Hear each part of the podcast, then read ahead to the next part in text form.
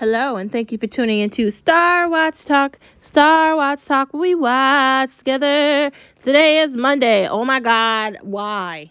Why can't it just be Saturday again so I could be like, I got one more day till Monday comes before I have to go to work again? Yo, the life of corporate America. I feel like it's never over. It just ends the start again. It's never ending.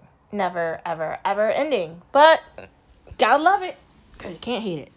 Because you just gotta get up and do it again. Just saying. Just got to get up and do it again. Happy Monday. And wherever you are, I hope you're having a wonderful day. And I hope you know you're a star. You're a star watcher. So welcome to the watch. What did we watch this weekend? We watched Nobody. It was good. You need to watch it. Oh my God. I want to watch it again. And I know I just watched it, but I want to watch it again. We watched Kong again, and that was absolutely amazing. And I watched it again just because I wanted more insight to it. Oh my God. It was good. Again, the second time I watched it. The first time it was good that time, but it was even better the second time I looked at it. Exceptional. Watched a lot of marathons of Storage Wars this weekend. It was fun looking at Storage Wars from 2010, seeing all the fun stuff they were finding. I wonder if any of it had any use for the future now. Probably not, because everything's online and no one's really going to stores, and everybody's just adapted to this whole Amazon, you can find anything you want life, unless you like going to stores, but I don't know. But the weekend watching was fun. We also watched Falcon on Disney Plus. That was good as always. Very questionable ending to that for this week's episode, but it was good. And we watched our Sunday shows. King of Harlem finally aired, loved it, and we watched the C show, Concord or whatever it's called, the spy show. Very good. Reminds me of what's the name of that dude? Not Max Payne. Bourne.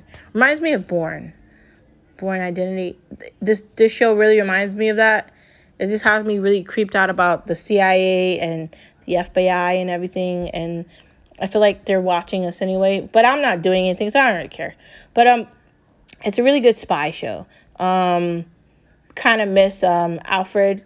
That was a really good spy show. That ended about a week ago, but it gave weight for us to watch this new show, King of Harlem, which is exceptional. There's a lot of good other shows on as well. You know they're all on the Prime premium channels. And we started watching this new show on HBO called The Lighters or something, like The Afterlight or something. And it's really good on HBO Max. There's another show airing on HBO Max about this detective in this town that we started watching as well. So we started watching a lot of things this weekend, and gotta tell you, it was all good. As for movies go, watching Kong and then watching Nobody had me on fire. Like, I was like, yes, we need a movie where they're just knocking people out. It was so good. He is such an amazing actor. And like I said before, you need to put on Better Call Saul. Oh my God. Start it from the beginning. It is so good. And you need to watch Breaking Bad too. Exceptional. Just exceptional. I really liked it. I just, you know how I am about good things. When it's good, I'm going to tell you it's good. It was good. It was really good. Just loved it. Was there anything else on good this weekend? I don't know. There wasn't a lot of things that aired. I watched something called Dr. Strangelove from Kubrick, and I wanted to watch all these other Kubrick movies because the Young Turks team is watching a lot of Kubrick things. So I was tempted to watch Eyes Wide Shut and a bunch of other movies from Kubrick, but I watched Dr. Strangelove, and that was very weird. It's from the 1960s or 50s or something. And it was just kind of a comedy on war and how they deal with war, even now. Like, I know, and this is getting off topic of TV to politics, but I know Biden is saying that they're going to take the troops out of Afghanistan or whatever fucking country it is in 9/11. But is he really going to do it? Let's watch and see. Probably not. But it's funny that they that Kubrick was able to put comedy in the idea of war never ending. And it's true. It's never ending. I love how they can take a concept of war or any type of fight and put it into movies like that. Just like the movie for Kong. Like that movie, the action was very good. Like, it was really good.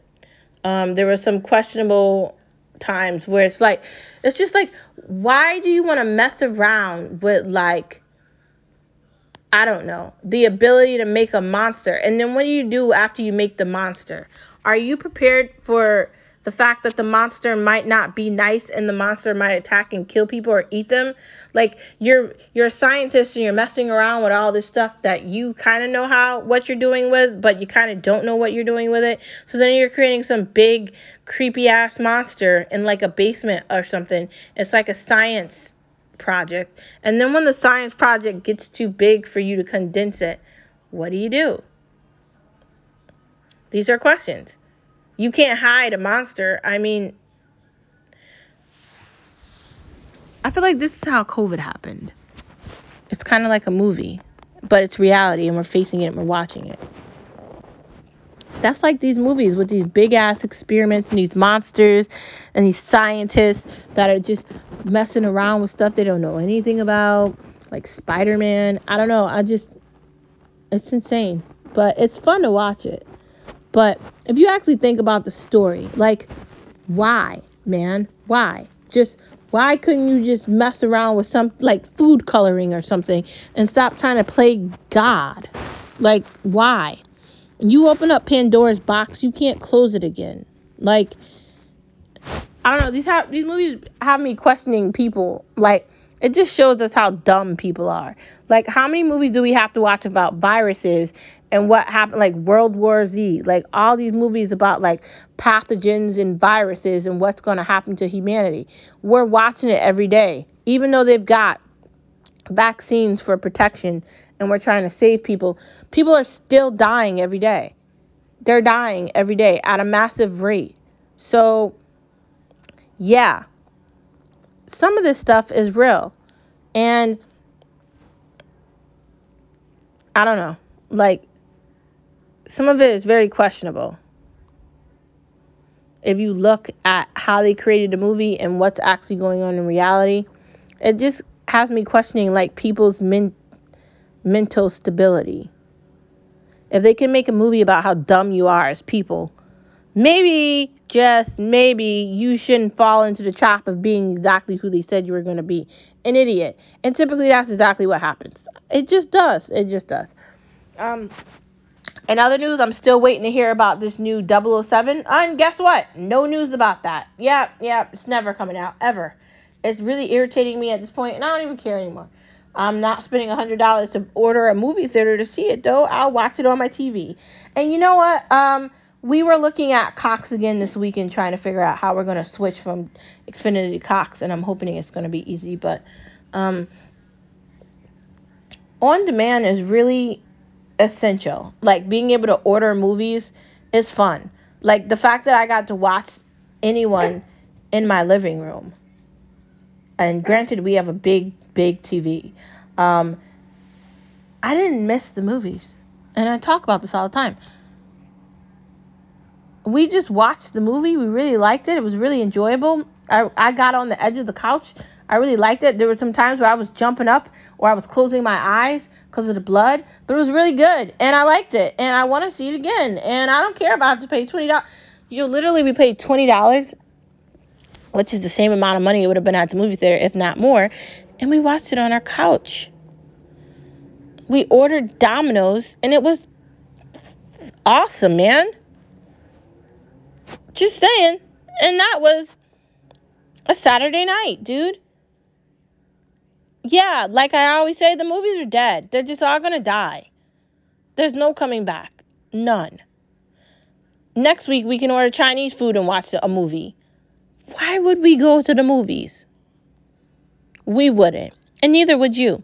Once you end up figuring out that you can order movies through your cable provider, through on demand, or I guess on Redbox or whatever, you're never going to go back to the movies. and I don't think they can compete with it. So if you're looking for something good to watch, put anybody on, or watch that Kong movie again. And check out HBO Max because they've got all those new shows we just discussed. Thank you for tuning into the Monday pod of Star Watch Talk. Star Watch Talk, where we watch together. I will be watching something later and talking to you about it tomorrow on Tuesday, the flip side of Monday. See you tomorrow. And remember, you're a star. Bye.